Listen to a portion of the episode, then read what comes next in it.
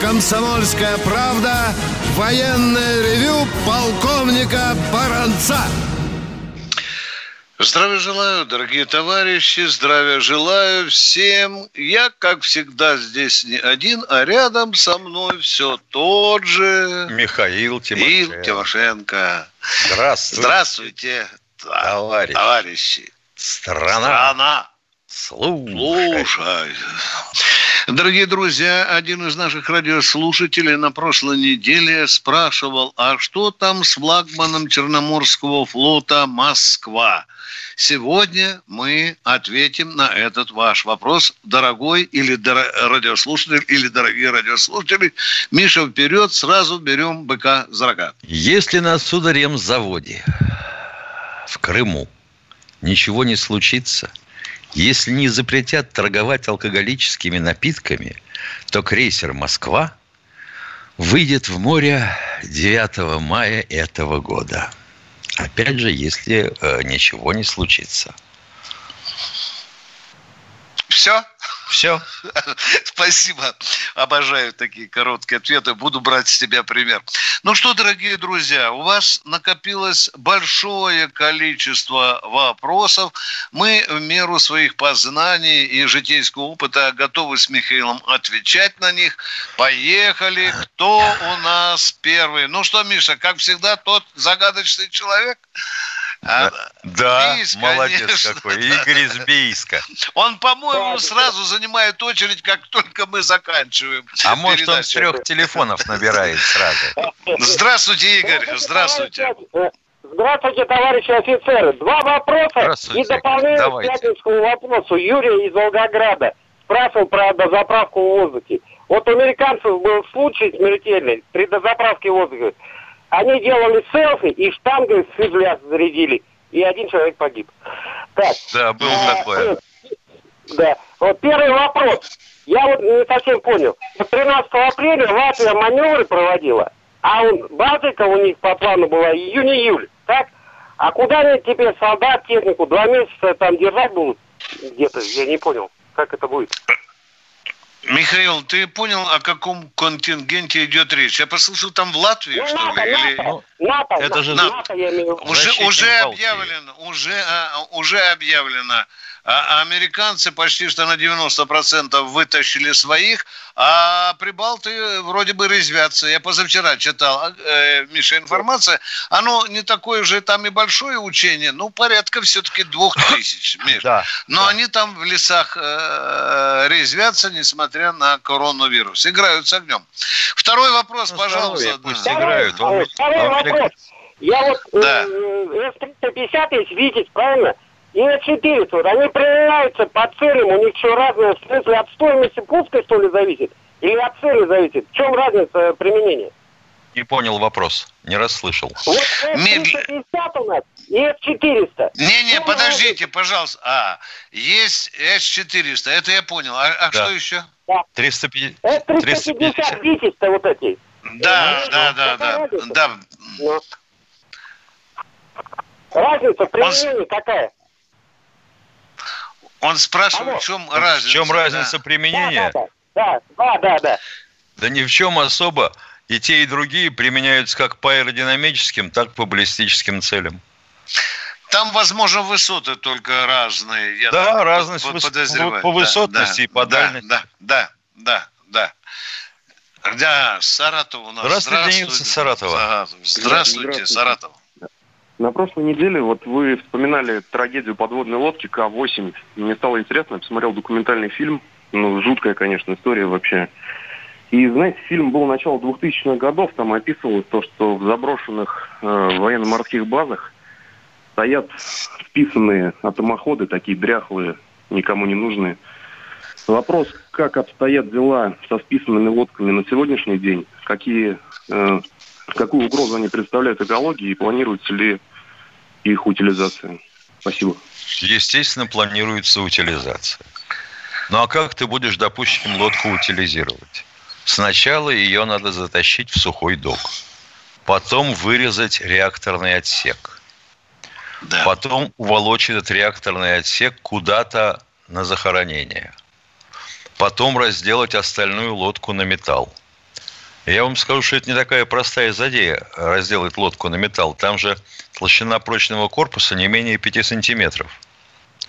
Даже газорезка не сразу берет.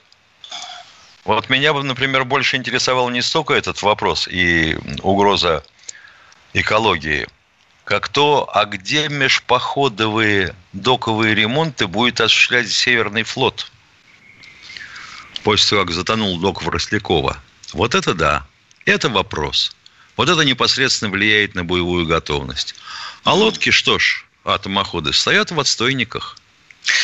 Миша, помнишь, ты называл цифру, сколько у нас таких атомоходов было на момент развала Советского Союза? сто пятьдесят. Сегодня, по-моему, в десять раз меньше, да? А тем не ну, менее, почти. Миша, да. Тем не менее, как говорят моряки, лодку вывести из строя со всеми теми процедурами, как говорит, иногда бывает дороже, чем ее заново построить. Да, Миша, да, да. К сожалению, мне так главком говорил, да. Поехали дальше, дорогие друзья. Кто у нас в эфире? Красноярск. Здравствуйте, Андрей, Красноярск. Здравствуйте. Добрый день, товарищи полковники. У меня вопрос по военной истории. Верна ли информация о том, что до событий на Халхин-Голе, значит, рытье окопов в Красной Армии было под запретом? И это возобновил Жуков во время военных действий на Халхин-Голе. Ничего подобного. Да, я тоже нигде такого не встречал. Значит, боевой устав Красной Армии по настоянию товарища Мехлиса Льва Захарыча, пусть он вертится в гробу, в свое время не предусматривал рытья сплошных траншей. Красноармейцы, с точки зрения Льва Захарыча Мехлиса, настолько сильны своей классовой ненавистью и убежденностью в победе социализма, что вполне могут отражать э, поползновение темных сил противника из одиночной стрелковой ячейки. Точка. Конец абзаца. Этому был изумлен Константин Константинович Рокоссовский в сорок первом году, когда оказалось, что немец-то прет, а наши откатываются. Он, ну, что поделаешь. Человек такой был, тщательный. Полез на передний край и обнаружил, что все сидят в ямках. Миша, я еще добавлю, что, по-моему, во времена Жукова родилась эта армейская байка. Рытье окопа в полный рост, стоя на лошади, да? Помнишь? Стоя да? на лошади да, с одна рва. Да, да, да, да. Кто у нас, дорогие а, друзья? А еще, всего прочего, сейчас Эдуард, если время, да, одну да, секунду. Да. Добрый день. А, а еще, кроме всего прочего, был же такой идиотизм, как в атаку идут пехотные э, части с командирами в конном строю. Да. Под отцом убило две лошади, например, из-за этого. Кто а у нас в эфире? Став. Да. Эдуард. Пермь, здравствуйте. здравствуйте. Здравствуйте, Эдуард. Здравствуйте, здравствуйте, товарищи полковники. Вопрос один. Вот у нас, как понять, наш общий друг, товарищ Ким, какие-то там ракетки пускает, которые за горизонтом падают. А все боятся его, все трясутся. Трамп в корефаны к нему лезет. У нас, наверное, в разы больше. Почему на нас все резину тянут? У них что, ума нет совсем, что ли? Вот резину потому и тянут, что ум-то есть, остатки, во всяком случае. Никто соваться не хочет. А Ким, а Ким периодически огрызается. Ведь когда агент советского ГРУ Дональд Трамп э, при помощи России был избран президентом, он же направил к побережью Северной Кореи две авианосных ударных группы. Направил. И что Ким сказал? «Испепелю». И, перет, и, топлю, и перетоплю всех, кто не успел убраться. У него же еще есть восемьдесят шесть подводных лодок, дизелюх. И американцы тут же смылись. Уважаемый радиослушатель, я э, э, лишь э, добавлю, что пока не следует так небрежно говорить о северокорейских ракетах. Конечно, он их испытывает. Там есть надоны, тепходоны и так далее. Но они не все шлепаются у побережья. Некоторые, в общем-то, далеко почти уходят. До Гав... Почти до Гавайев долетают. Море, да. И американцы это, в общем-то, хорошо знают и думают, что это и предопределило тот, то отползание Трампа, когда он... Сколько, Миша? Он, по-моему, Тревиноса или два подогнал, когда два, отползал? Два, два, да, да, да. Может, еще успеем одного человечка принять? Дорогие... О, Ярославль, это свято. Здравствуйте. Здравствуйте. Татьяна Николаевна. Да. Скажите, пожалуйста, уважаемые военные, мне бы хотелось узнать только, что бы сделал Сталин с этими мамками, сводницами типа Бузовой, и бэушными девчонками. И был ли этот бы канал Тэ Эн Тэ? Хорошо, ответим после перерыва. Сейчас уважаемые мы карты Татьяна. Раскинем, да, да, сейчас. Дух отца нации. И, и узнаем, что делал Сталин с проститутками. Дорогие друзья, коротенький перерыв. Коротенький перерыв, а потом продолжим наши разговоры. Георгий Бофт. Политолог, журналист, магистр Колумбийского университета, обладатель премии «Золотое перо России» и ведущий радио «Комсомольская правда». Авторскую программу Георгия Георгиевича «Бофт знает» слушайте каждый четверг в семнадцать ноль ноль по московскому времени. А что такое деньги по сравнению с большой геополитикой? Мы денег тут не считаем.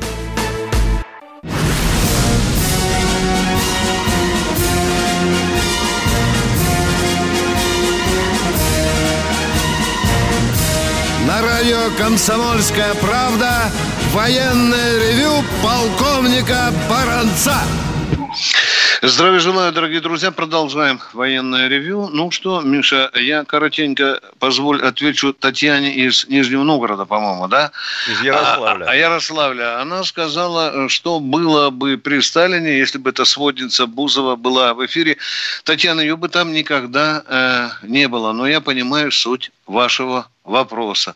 Тогда был режим, который очень строго контролировал и культурную, и информационную сферу. Тогда был идеологический отдел Цэ Ка Ка Пэ Эс Эс, который продержался до конца. Тогда был так называемый тоталитаризм, который, в общем-то, контролировал всю идеологическую сферу. Сейчас у нас нет такого органа, Татьяна, потому можно показывать и голые задницы, можно показать сводниц, можно показать черт его знает что. Эта сфера государством запущена, точка. Извините, а самое главное, что можно смотреть все, что хочешь. Вот очень да. интересно, понимаешь, человеку, а вдруг... И с придыханием пялится в телевизор. А вы не смотрите этот канал, и нет проблем. Да, да. Да, ну, э, Белгород Александр у нас. Александр из Белгорода, здравствуйте. Здравствуйте, Александр. Здравствуйте, товарищи полковники. Скажите, пожалуйста, я впервые это выражение услышал от отца офицера-танкиста «порядок в танковых войсках». Откуда произошло это выражение? И второй сразу вопрос танковый. Тэ девяносто, если в этом танке, ну, секретная, будем так говорить, тактика, технические характеристики? Нет. Угу. Да. А порядок танков в войсках, по-моему, это строчка это из же песни. Из песни. Да, да, да. Едем дальше. Да. Человек Евгений хотел такой из Перми, знать. Здравствуйте. Миша, я Миша, сказал, человек... нет ничего там секретного. Евгений из Перми, добрый день. Здравствуйте. Здравствуйте. Здравствуйте, Евгений Пермь. Ну, здравствуйте. Вопрос, вопрос такой. Нас ликвидировали стройбаб. А кто же возводит военные объекты? Вот теперь Министерство обороны строит э, в срочном порядке э, госпиталя. Га- гастар, га- га- при Сердюкове э, гастарбайтеры оккупировали Генштаб, ремонтировали. Понимаете? Вот. Да, это правда. Это правда. А сейчас, а сейчас то управление, которое заменило спецстрой, просто заключает подряды со строительными организациями, вполне гражданскими, и они ударными темпами возводят эти больнички. И рулит этим процессом заместитель министра обороны Тимур Иванов. Этот человек уже сделал для армии столько, что я однажды даже не вытерпел, и Владимир Владимирович сказал, что присмотритесь, человек нас создавал сколько, что уж кому-кому. А вот если он эти шестнадцать госпиталей еще и сделает, то у него уже такой солидный список, что пора уже и звезду давать. Какая там, Миша, сейчас? Герой труда, по-моему, называется. Герой труда, да? Герой, да. Да, да, да. Я вот что думаю, да, что если да. Министерство обороны не восстановить, то он полностью восстановит коечный фонд нашего Минздрава. Ядрит твою вдрит. Вот, ты знаешь, сейчас, одну секунду, уважаемый. Вот ты понимаешь, какая хрень получается? Значит, да. э, ну, нынешние руководители партии и правительства, они же не такие, как мы, старые грачи, и они не кувыркались в том песке, в котором кувыркались мы. Все здравоохранение Советского Союза было построено практически на опыте Великой Отечественной войны. Или делалось с опытом Великой Отечественной войны. Напоминаю, что количество раненых, подчеркиваю, раненых в Великую Отечественную войну превышает шестнадцать миллионов. Некоторые были при этом ранены не по одному разу. Есть даже те, кому, кого ранили по семь. И валялись они на койках не как сейчас. День на обследование, день операции, через три дня иди домой. А если у тебя торакальное ранение, а не дай бог с переломом конечности, вот и пошло два-три месяца, ты в госпитале. Это ж сколько надо иметь коечного фонда? Какой коечный фонд? Вот в две тысячи втором году у нас коечный фонд был миллион шестьсот коек. миллион шестьсот. Как раз вот примерно на такое же количество раненых и такую же продолжительность ранения. Сейчас... Я тебе скажу, он как-то резко уменьшился в полтора раза. Ну, и вот теперь речь зашла о модернизации здравоохранения. Так вы объясните мне, в чем будет модернизадница эта заключаться? Будут лечить дистанционно? Да, дорогие друзья, я... одну минуту потерпите, пожалуйста, Армен. Значит, вот э, Юрий Николаевич Фокин э, из госпиталя имени Вишневского недавно сказал, э, э, э, что э, военная медицина в годину вот таких вот тяжестей как раз и показывала себя э, в полном блеске. Я просто, Миша, удивляюсь, как это после Сердюкова у нас вообще что-то в армии сохранилось, да, особенно по части военной медицины. Да? Но ты правильно говоришь, и я согласен. Я не знаю, когда закончится коронавирус, но выводы по Министерству здравоохранения и по состоянию его, конечно, надо уже делать сейчас и достаточно сурово. Армен, пожалуйста. И по Министерству образования, потому что врачей не хватает сейчас уже десятки тысяч, иначе бы военных врачей туда не потянули, мы же понимаем. Да. Страна Армен, по этой извините. части... Да, слушаем, пожалуйста, вас. Армен. Армен, пожалуйста, вам эфир. У меня Вы два в эфире. Баранцу и Тимошенко. Виктор Николаевич, вот эти советские памятники именно наших полководцев советских после Второй мировой, то, что устанавливаем, вот каждый раз они демонтируют в Европе, и каждый раз, когда Россия требует эти памятники, они заявляют, что это собственность этой страны. Разве Советский Союз в свое время не за свои деньги устанавливал вот эти памятники, что они не дают? Были разные памятники. Одно дело тот, который стоит в Трептов-парке, который за нас сейчас, другое дело памятник Коневу, который действительно и создавали чешские скульпторы, за и ставила Чехила за свой счет. Тут, дорогой Армен, не прокатишь. Тут они правы. Не худо бы, конечно, вспомнить, что вообще-то мы их еще и кормили некоторое время после того, как выгнали немцев. Но да, попро... благодарность иногда бывает неподъемно тяжким грузом. Да, да они, нам, они нам этого не простили. Ну, едем дальше. А, Михаил Владимирович, вот да. Я вот смотрю часто канал телеканал «Звезда», и там передача «Оружие победы», и там сравнивают иногда оружие, вот танки, там советские, немецкие, там американские. И вот у «Тигра» и у «Пантеры» там дальность поражения цели там где-то два с половиной - полтора километра. И ну, «Пантера» чуть поменьше, и при этом, когда у Т тридцать четыре где-то семьсот метров. И после того, когда обновили в сорок третьем Т тридцать четыре, даже не доходили до километра. почему, если это так, почему такое расхождение? Вот это же такой параметр, дело самый важный. В, дело, в том, дело в том, что у немецких орудий, устанавливавшихся на танках, была более высокая баллистика, чем у наших. Более высокая баллистика. Баллистика есть внутренняя и внешняя. Вот у них внутренняя баллистика была выше. Скорость снаряда выше, настильность траектории выше. Поэтому что «Тигр», что «Пантера», особенно «Пантера», у нее пушка была лучше, била наши танки на расстоянии полтора километра. А мы могли вот даже на Т тридцать четыре восемьдесят пять уверенно поражать «Пантеру» или «Тигр» только в борт. А, сбоку, а с, да, рассто... да, да. с расстояния в восемьсот метров. А в лобовую, вы знаете, с «Пантерой» вообще было очень тяжело тягаться. Потому что лобовую броню, если мне не изменяет память, для «Пантеры», немцы пустили плиты, прокатанные для линкоров. Высококачественная сталь с большим количеством никеля, хрома и марганца. И «Пантера» в лоб бралась очень плохо. А после обновления сорок третьим... Это уже третий вопрос. И после обновления восьмидесятипятимиллиметровая пушка все равно проигрывала семидесятипятимиллиметровой пушке «Пантеры». Ростислав, по-моему, да? да? Наш старый знакомый. Внимание, все напряглись. Поехали, Ростислав. Добрый вечер. Первый Здра... вопрос Тимошенко. Тимошенко. Вот был Ярославль на связи. Я вспомнил, что агентство «Итартас» сообщило двадцать лет назад, вот в двухтысячном, что Джордж Блейк посетил Ярославль как почетный гость облуправления госбезопасности. И вопрос, а что там, какие-то особые вузы, или там какой-то этот город играет какую-то особую роль в подготовке операции Нарышкинских, или в чем там дело? Никакой, просто... никакой. Его пригласили, он посетил. Спасибо. Ему, стало, вопрос, ему что... стало скучно сидеть на даче. А да, второй вопрос. Давай, я вам расскажу. Хорошо. Давайте. Второй вопрос мне. Давайте, поехали. Да.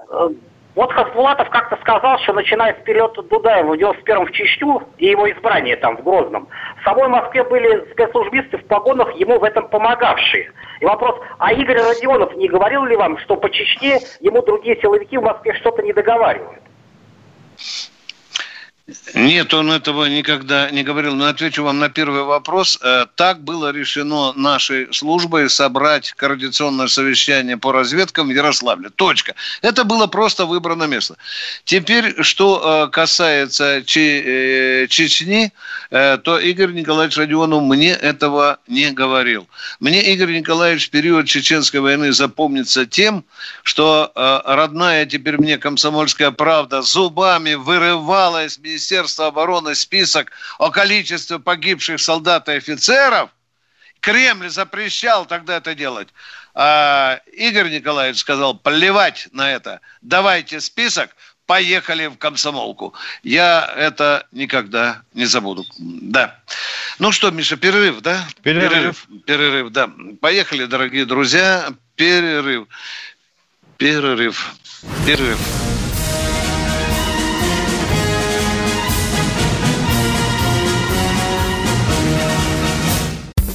Первая радиогостинная страны. Вечерний диван. На радио «Комсомольская правда». Весь вечер с вами на диване. Трехкратный обладатель премии «Медиа-менеджер», публицист Сергей Мардан и журналистка-телеведущая Надана Фредериксон обсуждают главные темы дня с экспертами и с вами. Ежедневно, по будням, в шесть вечера по Москве. Два часа горячего эфира. «Вечерний диван». На радио «Комсомольская правда».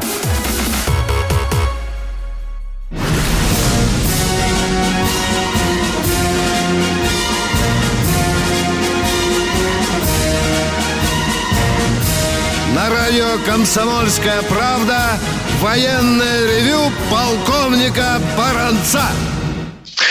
Здравия желаю, дорогие друзья. Начинаем третью часть военного ревю. С вами по-прежнему полковники Баранец, Тимошенко. Миша, э, я вот только слышал, только что уважаемого э, Рошаля слова о медицине. Ну, все правильно сказал, но почему-то осторожненько обошел еще одно ключевое слово. Она еще должна быть бесплатная, по-моему, Миша. Раз уж ты так, а? Чего хватил-то? А? Побоялся. Тогда уж надо делать просто. Никаких таких-сяких загранпаспортов. И все.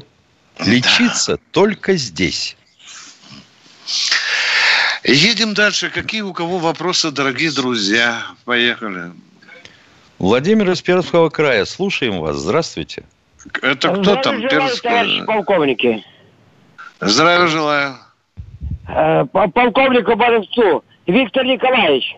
В тысяча девятьсот сорок первом году, когда немец находился у стен, чуть ли не у стен Кремля, верховный главнокомандующий товарищ Сталин находился в Кремле. А когда образовалась эпидемия коронавируса, президент, ваш любимый полковник Путин, обращается к православным э, с поздравлением из своего бункера. Вы считаете это нормальным явлением, нет? Из какого бункера? Из какого а... бункера?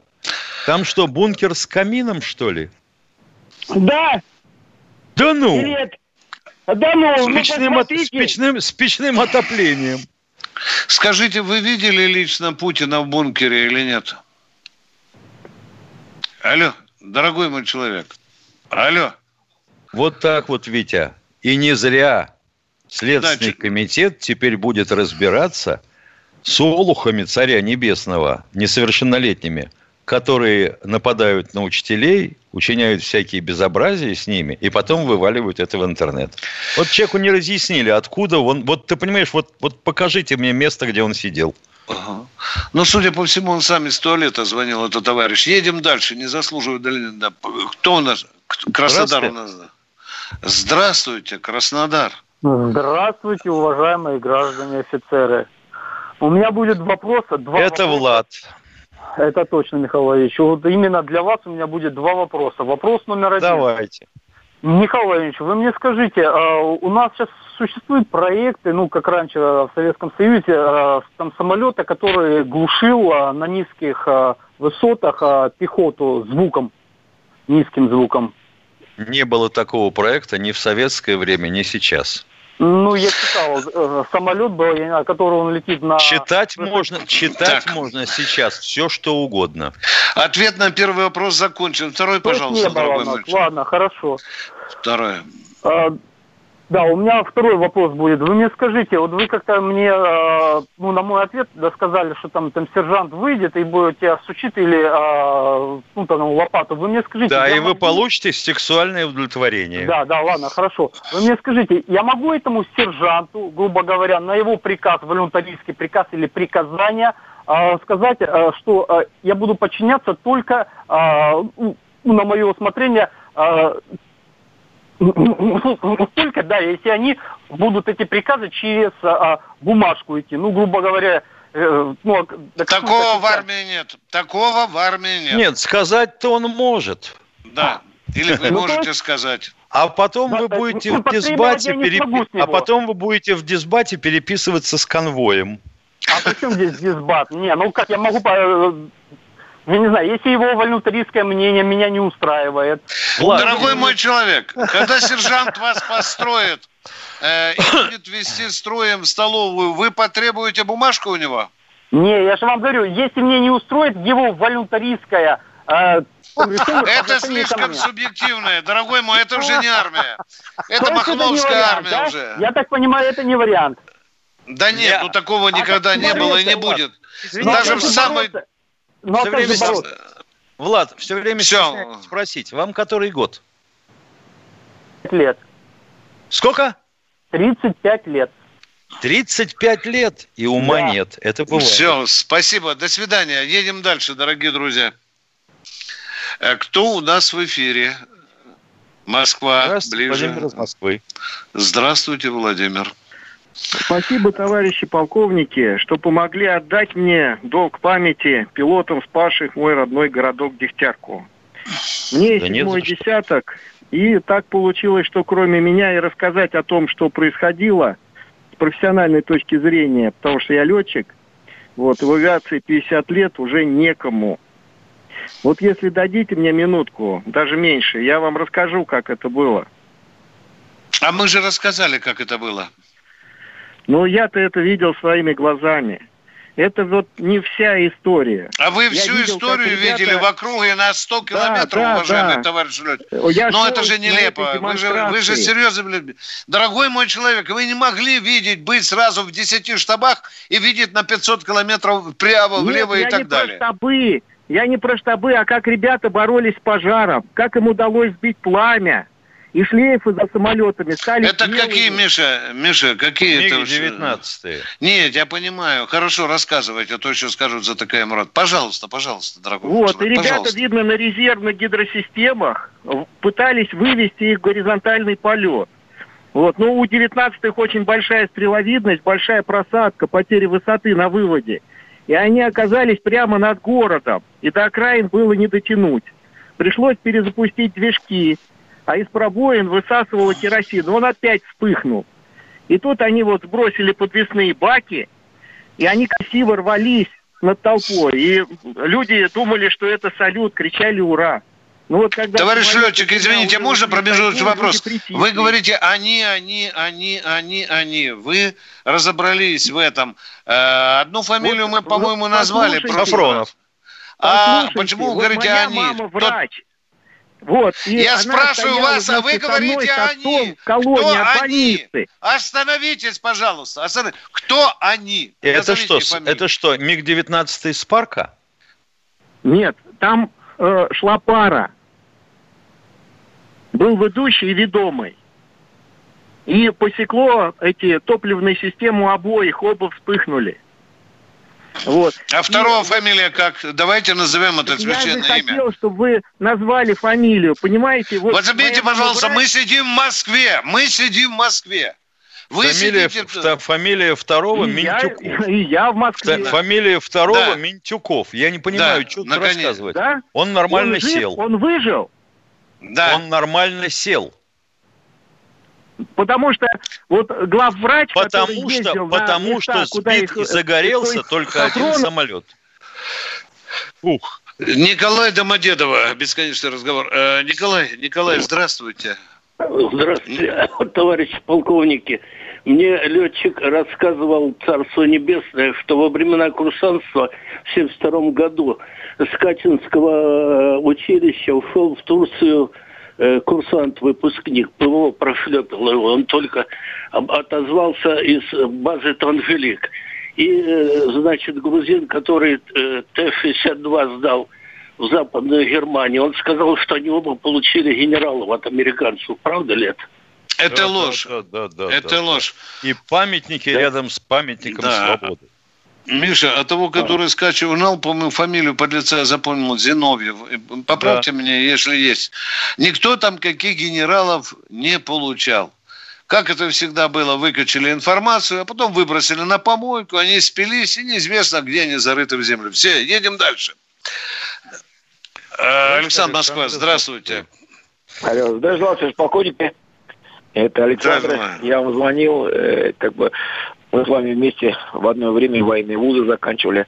Вот такой вопрос. Вот сейчас вот как бы у нас была оптимизация медицинского обеспечения. Ну, то есть были медики сокращены, теперь мы сейчас их наращиваем. Да. И их даже стараться. Хотели распогонить, вы знаете, да? Да, да, да, да. да. Пожалуйста, да, да. Потом, да. Я второй вопрос хочу вам задать, уважаемый. А полковник. Вы первый не задали. Какой это второй вопрос? Мы не, мы не слышим первого. Хорошо, первый вопрос. У нас оптимизация системы правоохранительных органов тоже сейчас может произойти и происходит. Вот. И на, на, на одном этаже, будем считать, на одном рубеже с правоохранительными органами и медицинские работники вместе работают. Вот. И сейчас где-то по шесть тысяч... А что хватает... значит на одном этаже? Ну, потому что медицинские работники борются уже с заболевшими людьми, а правоохранительные органы контролируют... Еще со здоровыми. Да. Контролируют этих заболевших с пистолетом у кровати. Я понял, понял. Продолжайте, пожалуйста. Да, да, да. да. У, стоят и у теперь... кровати умирающих, да, и контролируют. Да, поехали дальше. Да. Организация системы правоохранительных органов, кто будет контролировать вот, прохождение люди, людей, которые нарушают, будем считать, карантинный режим? города Москвы, Москвы и России. Вот в чем дело, вопрос. Угу, угу. Потому что, объясню, те, врачи, э, они те, выполняют да, свою да. работу, но сотрудники правоохранительных органов выполняют свою работу. Везде, вот я в Москву въезжал, Москва перекрыта, Подмосковье перекрыто. Везде люди угу. патрулируют, работают, но люди работают сутки через сутки. Не хватает людей. Понятно. Что вы предлагаете, если вы такой народные дружины? Народные дружины. Предлагайте. Да, да, да, да, да, да. Перерыв, дорогие друзья. Перерыв. Перерыв.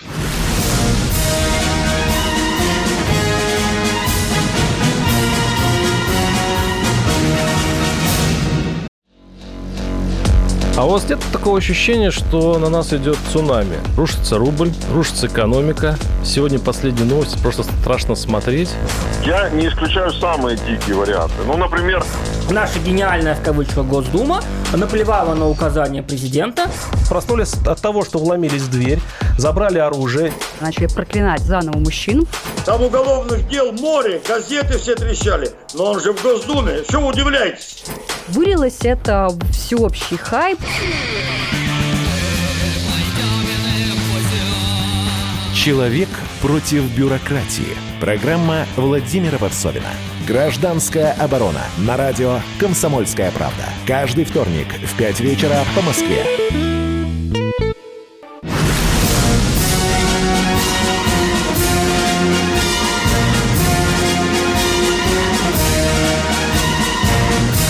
На радио «Комсомольская правда» военное ревю полковника Баранца.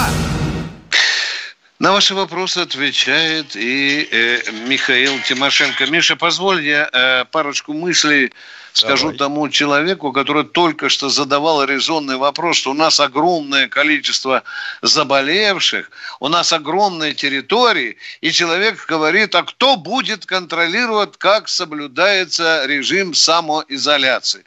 Отвечаю вам, дорогой человек, если для того, чтобы я вам ответил, что как контролировать, надо раз в десять, сейчас, немедленно, завтра к утру увеличить количество личного состава эм вэ дэ. Вы будете этим довольны? Нет, но ну это же несбыточная мечта. Будут контролировать тем составом, который есть. Кто у нас в эфире, пожалуйста? Алло, здравствуйте, Краснояр, Владимир, здравствуйте. Здравствуйте, Владимир.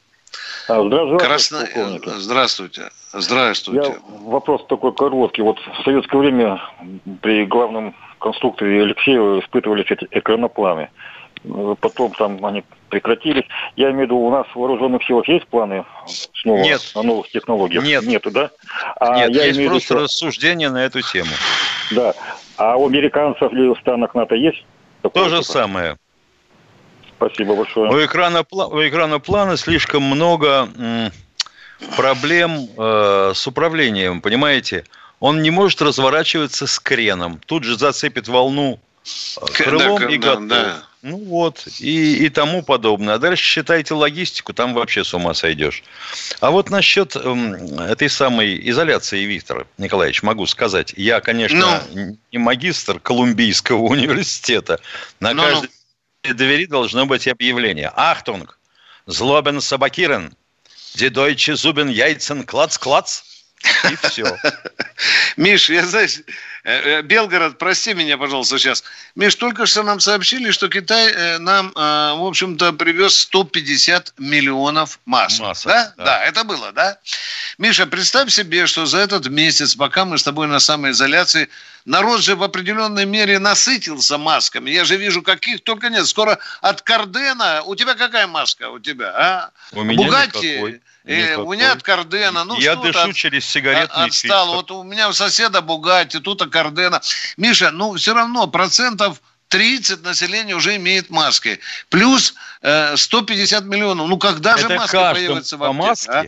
Да, да, да, да, да. А потом да. они начнут обмениваться. Миша, я уже месяц хожу в аптеку ближайшую. Нет масок не то, что в продаже, нет масок даже на э, работника, который работает. Правильно, кто у нас в эфире, да. Потому что все маски пошли в больнички. Да. А Петр, да, у нас Белгород в эфире. Здравствуйте. Здравствуйте. Здравствуйте. Здравствуйте. Добрый день, уважаемые ведущие.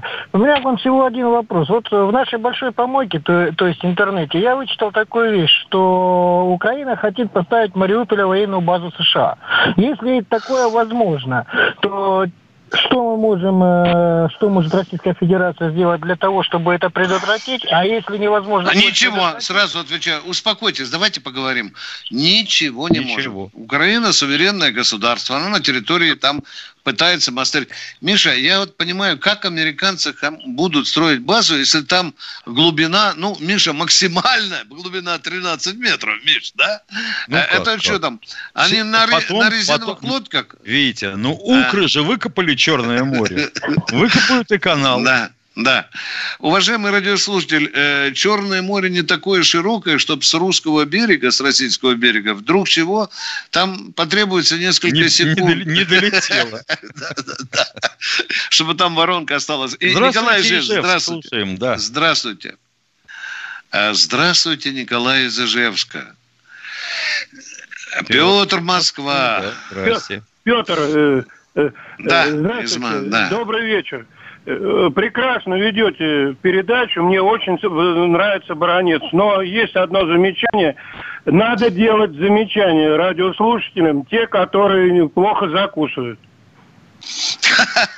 И ставить оценку по поведению. Да, да, дорогой мой человек. Спасибо, хорошая идея. Миша, вот бы нам дозиметр с тобой какой-то, чтобы сразу замерять. Сколько... А вот ты заметил, что после того, как Куйвашев ограничил продажу спиртного в Екатеринбурге и в области, оттуда да. сразу пошли трезвые вопросы. Ижевск, здравствуй. Здравствуй, Ижевск. Да, здравствуйте. Алло. Николай. Да, да, Николай, здравствуйте.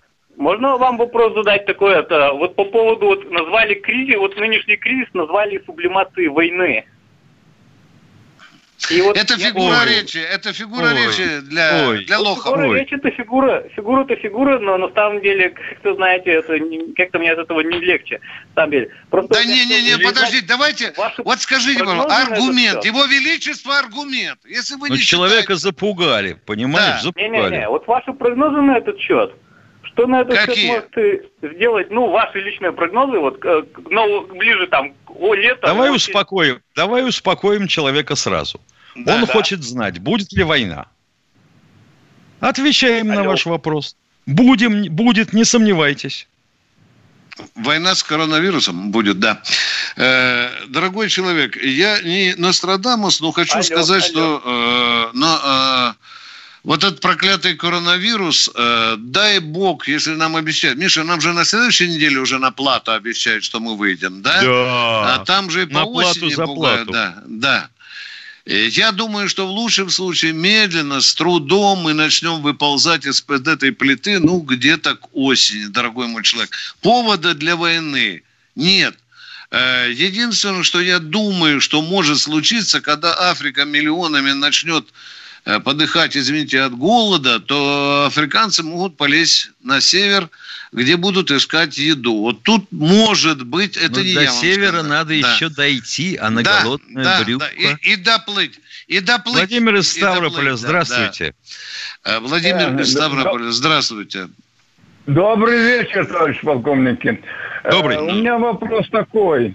Ульяновская школа высшей летной подготовки. В шестьдесят седьмом году была кузница китайских кадров. Там тьма китайцев переучилась. Она существует сейчас? Нет. А, нету. Нет. А еще Ленинградская школа высшей летной подготовки гражданской авиации. Боже мой. Да у нас и гражданской авиации не осталось. Вся импортная. Дорогой человек, вы нас больше про армию спрашиваете. Мы не успеваем за гражданскими отраслями следить. Кто у нас в эфире? В эфире кто? Кемерово, вам право завершить передачу. Пожалуйста. Здравия желаю, товарищи полковники. Здравия желаю. Кемерово. Скажите, пожалуйста, Жириновского не дали, он полковник был, генерала не получил. В запасе, в запасе не полагается в отставке. Все, Второй только до полковника. Почему у него знамя голубое? И когда я внимательно следил, он был, когда в Ираке Хусейна, два мальчика сидели, расстроенный такой. Не понял вопроса, тем не менее. Особенно последнее слово. Да, мальчик особенно расстроен. Ну что, дорогие друзья, прощаемся с вами. Роман Голованов, Олег Кашин, летописцы земли русской. Роман, вы разговариваете с дедом. Напоминаю я вам, у меня в жизни было, ну не все, но многое. На митинге российских либералов на Таймс-сквер в Нью-Йорке я тоже выступал. Ага. Вот такие тонкие шутки. Вот если бы мы с вами умели так шутить, наша передача была бы лучшим политическим стендапом России. Я там а познаком... вы говорите, мы не политический стендап. Походу, уже на- наша ниша. Вот. Кашин-Голованов. Отдельная тема. На радио «Комсомольская правда». По будням в девять вечера по московскому времени. Именно лоснящиеся от фуагра губы делаются символом лоялизма, а не выстраданная любовь к родной земле.